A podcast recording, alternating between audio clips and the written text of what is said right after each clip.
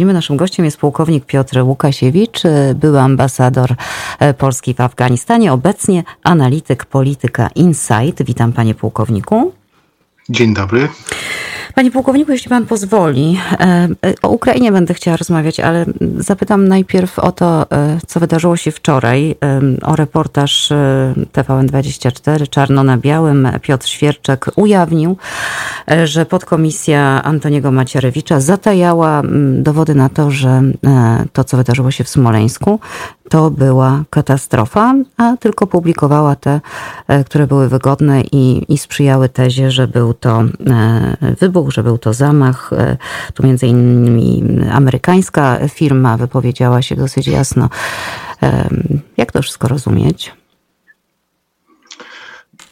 Proszę o to pytać twórców e, reportażu i być może zwrócić się do pana Macierewicza, żeby on wytłumaczył się z tych, z tych oczywistych niepraw, które, które, które wypowiadał na temat, na temat katastrofy. Dla mnie Mogę tylko powiedzieć, że obowiązującą wersją, y, jasną, racjonalną wytłumaczeniem tego, co się wydarzyło, zawarte było w raporcie y, Komisji Rządowej kierowanej przez y, między innymi przez Macieja Laska i tam ta katastrofa według mnie została właściwie wytłumaczona. To mam tyle mam do powiedzenia. Nie chciałbym tutaj wchodzić mhm.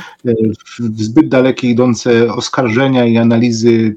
Czy nie chcę mieć nieprzyjemności analizowania postępowania pana Macierewicza. Rozumiem, ale z drugiej strony, jako dyplomata, już pomijając to, co wczoraj Piotr Świerczek przedstawił w reportażu, ale kilka miesięcy temu ukazała się wersja, czyli raport podkomisji, który stwierdza, że był napad, że ktoś zabił prezydenta Polski i inne e, osoby.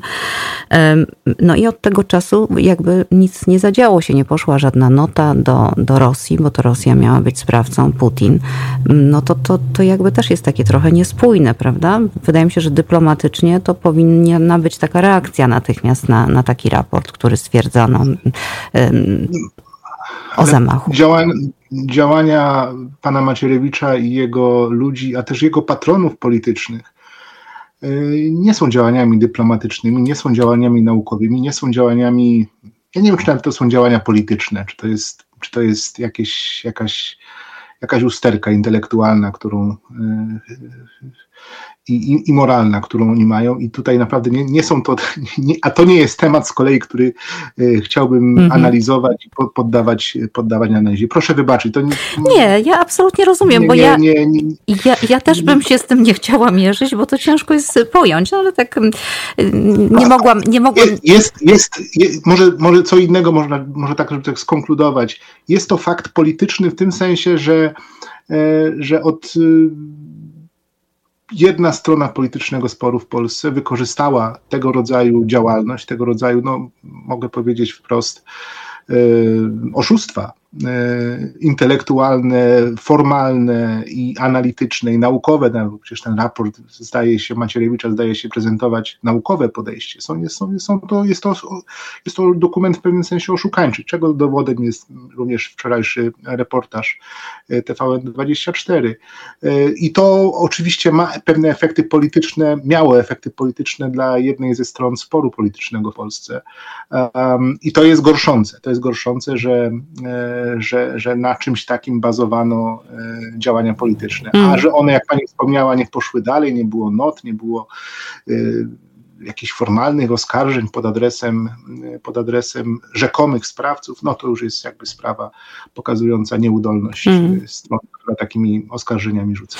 Tak, gorszące i też bardzo nieludzkie, zwłaszcza w stosunku do rodzin tych ofiar. Dobrze, panie, panie pułkowniku, przejdźmy do, no właśnie, czy radosnych wiadomości.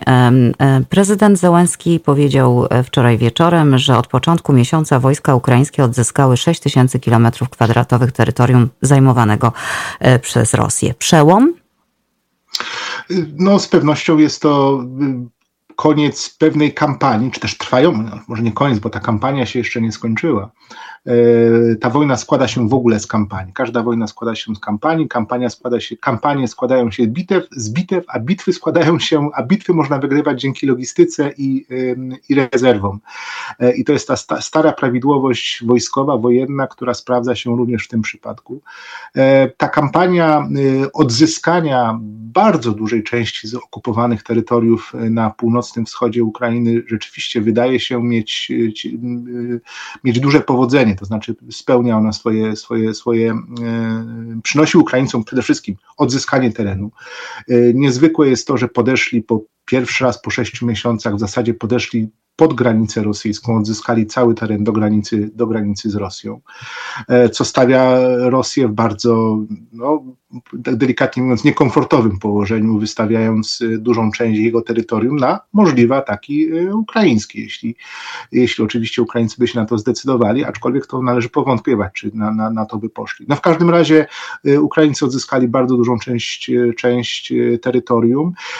Warto zwrócić uwagę, znaczy przypomnieć, że jednak to, ten teren był dość słabiej broniony przez, przez Rosjan w ostatnim czasie, ze względów, o których można, za, możemy za chwileczkę wytłumaczyć.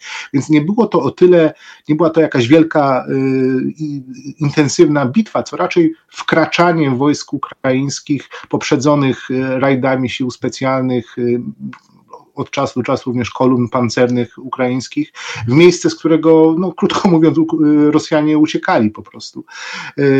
I, i, i więc to była jakby taka, taka mieszanka psychologicznej paniki y, z, no, z, rzeczywistymi, z, rzeczy, z rzeczywistym naporem i działaniem, taką operacją, operacją ukraińską. Więc jest to na pewno powód do wielkiego zwycięstwa, przede wszystkim politycznego Ukraińców, pokazujących, że e, sześć miesięcy po wojnie, która miała trwać trzy dni.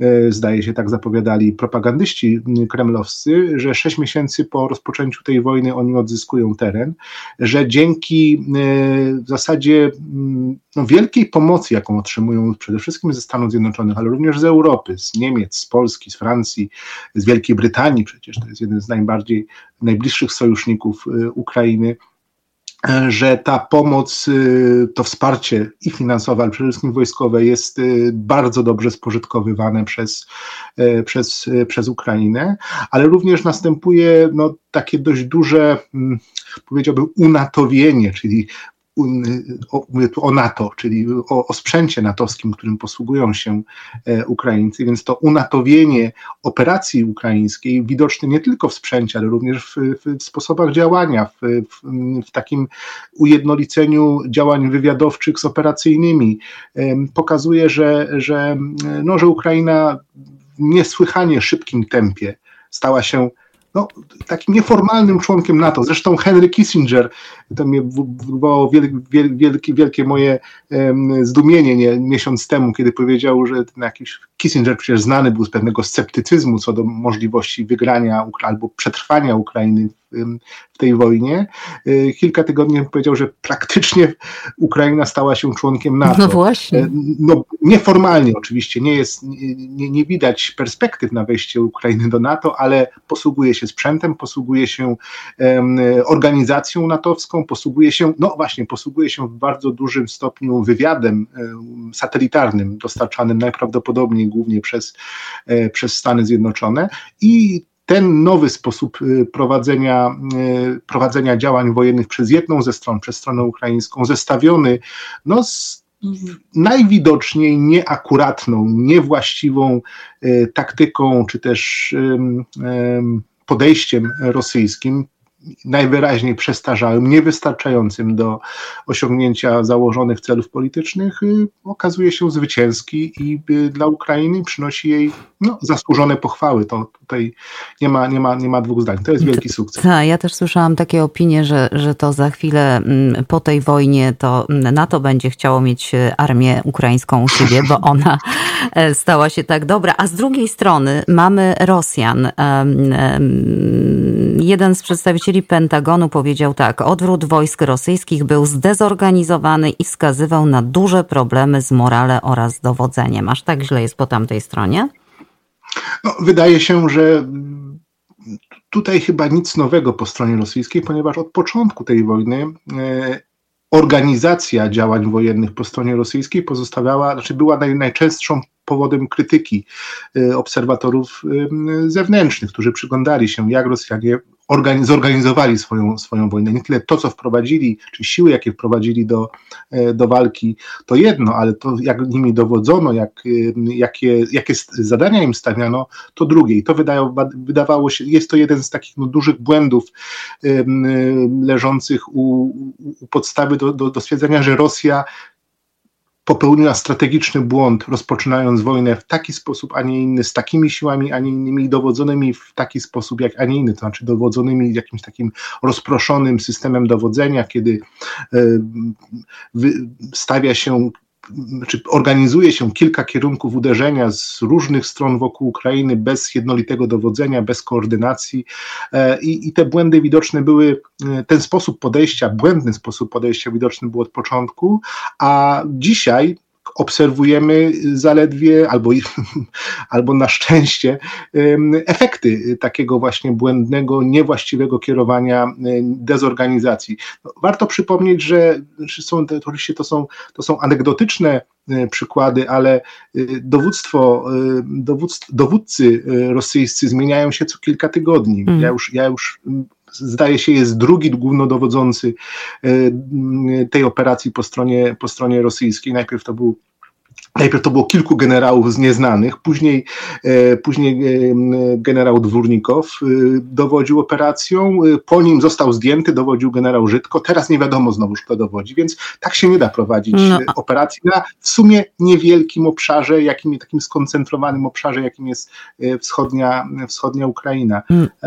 No i ta dezorganizacja jest wyłącznie źle się wypłaca w tej chwili, można tak powiedzieć. No właśnie, ale, ale skąd takie, takie, mm, chciałoby się powiedzieć, desperackie kroki, bo rzeczywiście jaka w ogóle jest ławka tych generałów? Oni się ciągle zmieniają, chyba ten zapas się kiedyś skończy. Ostatni generał chyba po 16 dniach został zdymisjonowany e, zaledwie dowodzenia, więc no, no to świadczy, no nie wiem o czym, ale mm, wydaje mi się, że o właśnie jakimś takim bałaganie i, i, i, i, i desperacji, no no, musielibyśmy długo sięgać do reform, które, które wojska rosyjskie, czy MON rosyjski, Ministerstwo Obrony Rosyjskie robiło jeszcze na początku lat, na początku XXI wieku.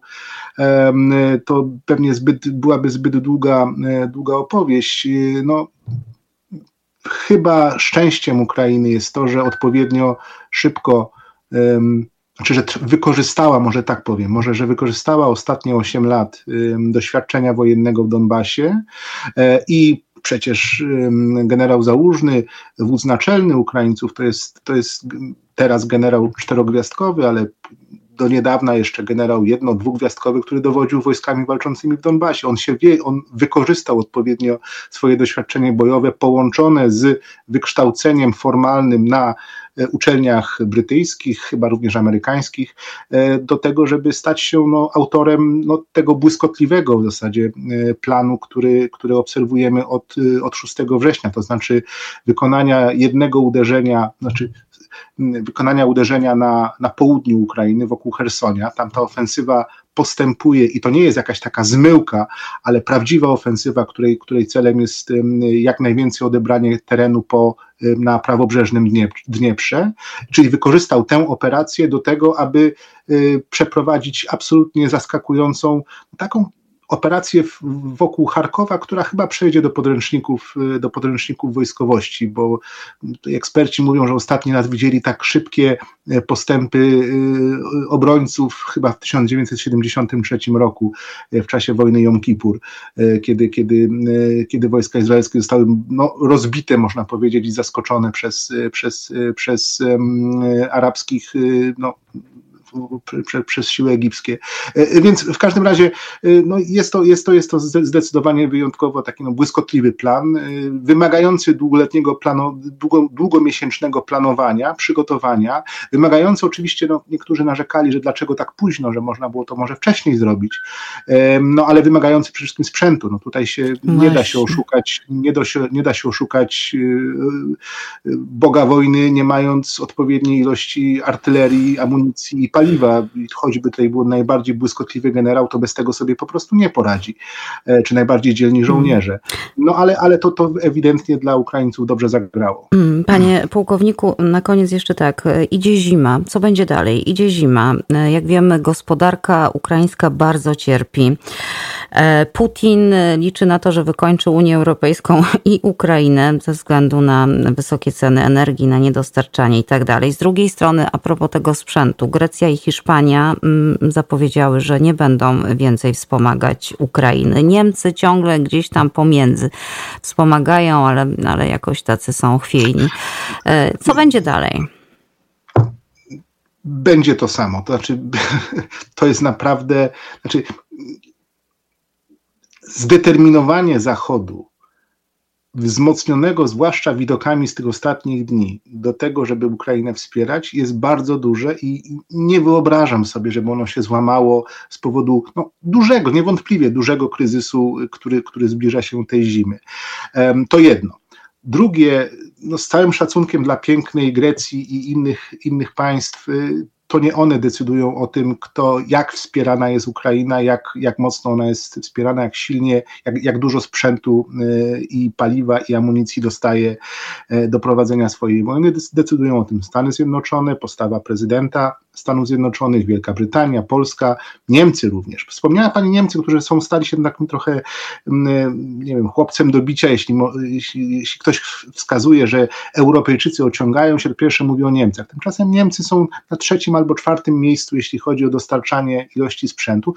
Owszem, nie mówią o tym. Ostatnio rozmawiałem z analitykiem francuskim, zresztą podobna sytuacja, e, który, który mówił, że, że Francuzi przekazują również bardzo duże ilości sprzętu, amunicji, zwłaszcza e, pojazdów, może nie czołgów, tak jak Polacy, no, zresztą wartość tych czołgów może jest, również względna, ale przekazują no, ilości zaopatrzenia takiego potrzebnego Ukraińcom, które, które nie są takie widowiskowe, można powiedzieć, bo też z powodów politycznych, wewnętrznych nie chcą się za bardzo z tym, z tym, z tym, z tym obnosić. E, faktycznie kryzys energetyczny w Europie będzie ciężki, ale no, szczerze mówiąc, y, politycznie nie wyobrażam sobie przywódcy, który powiedziałby, no, zmieniamy swoją postawę wobec, wobec Ukrainy, bo jeszcze tej zimy chcemy, żeby, żeby nastąpiło jakieś, jakieś koncesje po ich, stronach, po ich stronie terytorialnej, żebyśmy zmusili Ukrainę do, do poddania się. No właśnie w momencie, kiedy Ukraina zaczyna, zaczyna odzyskiwać, odzyskała in, inicjatywę. Proszę też zwrócić uwagę, że jeśli chodzi o badanie, znaczy tak powiem, rynku energetycznego w Europie, już kolejna zima nie będzie już tego kryzysu nie będzie kolejnej zimy. Znaczy Europa przestawia, przestawia się na inne źródła e, energii i zdaje się, że, że ta blokada wymuszona przez Rosjan energetyczna, ona, ona będzie utrzymana z powodów no, już takich naturalnych. Europa się przyzwyczai e, niejako w kolejnych latach do, e, do, do, do tej sytuacji. No, to trzeba niestety wytrzymać ten, ten kryzys, który, który się zbliża teraz. No to, jest, to jest oczywiste, ale y, ja nie widzę tutaj jakiejś możliwości jakiegoś dramatycznego poddania się Europy, poddania się mm. szantażowi y, Putina i Miedwiediewa y, dla jakichś krótkoterminowych zysków. Owszem, będą takie incydentalne postawy, jak węgierska, jak wspomniała pani Grecję, jakieś jeszcze może inne państwa będą o tym głośniej mówiły, ale nie, nie, nie sądzę, żeby jakieś fakty faktyczne e, wyłamywanie się z tego szeregu mm, może nie chciałbym powiedzieć proukraińskiego, ale takiego oporu, czy też spójności europejskiej. E, nie, nie, już nie mówmy, czy ona jest proukraińska, czy antyrosyjska, po prostu jest to jedność europejska. Nie widzę, żeby tutaj była mhm. politycznie taka, taka, taka, takie, takie zagrożenie. I, I, już tak zupełnie na koniec jednym zdaniem, komu bardziej dokuczy zima, jeśli będzie sroga Ukrainie czy Rosji na, na froncie, na polu bitwy? No, jeśli mówię, znaczy póki co miasta rosyjskie nie są bombardowane, y, masakry nie są dokonywane na cywilach rosyjskich, to armia rosyjska dokonuje takich zbrodni na, y, na miastach ukraińskich, więc no, uczciwie trzeba powiedzieć i przyznać, że ta, ta zima będzie przede wszystkim zła, e, dla e, ciężka dla, dla, dla Ukraińców, dla, dla cywili ukraińskich przede wszystkim mm. w miastach, zwłaszcza, że widzimy, że Rosjanie nie wahają się w niszczeniu mm. infrastruktury cywilnej, takiej jak na przykład ostrzały elektrowni i tak dalej. E, więc, więc, więc z pewnością to, to dla Ukraińców będzie bardzo dotkliwe. Można tylko mieć nadzieję, że kara odpowiednia spotka tych, którzy po stronie rosyjskiej i że to dla nich będzie pod innymi względami ciężka zima również, politycznie, a może nawet i y, może sądowo, nie wiem. No, to są takie marzenia. Zobaczymy, marzenia które nasze. Tak. Wielu, mm. wielu ludzi sprzyjających mm, Ukrainie ma. Mm, Bardzo panu dziękuję, panie pułkowniku, za te analizy, komentarze, jak zwykle nie, niezwykle trafne. Dziękuję. Pozdrawiam serdecznie, do usłyszenia. Również. Pułkownik Piotr Łukasiewicz, był ambasador Polski w Afganistanie, ale przede wszystkim w tej chwili analityk, polityka Inside był naszym gościem.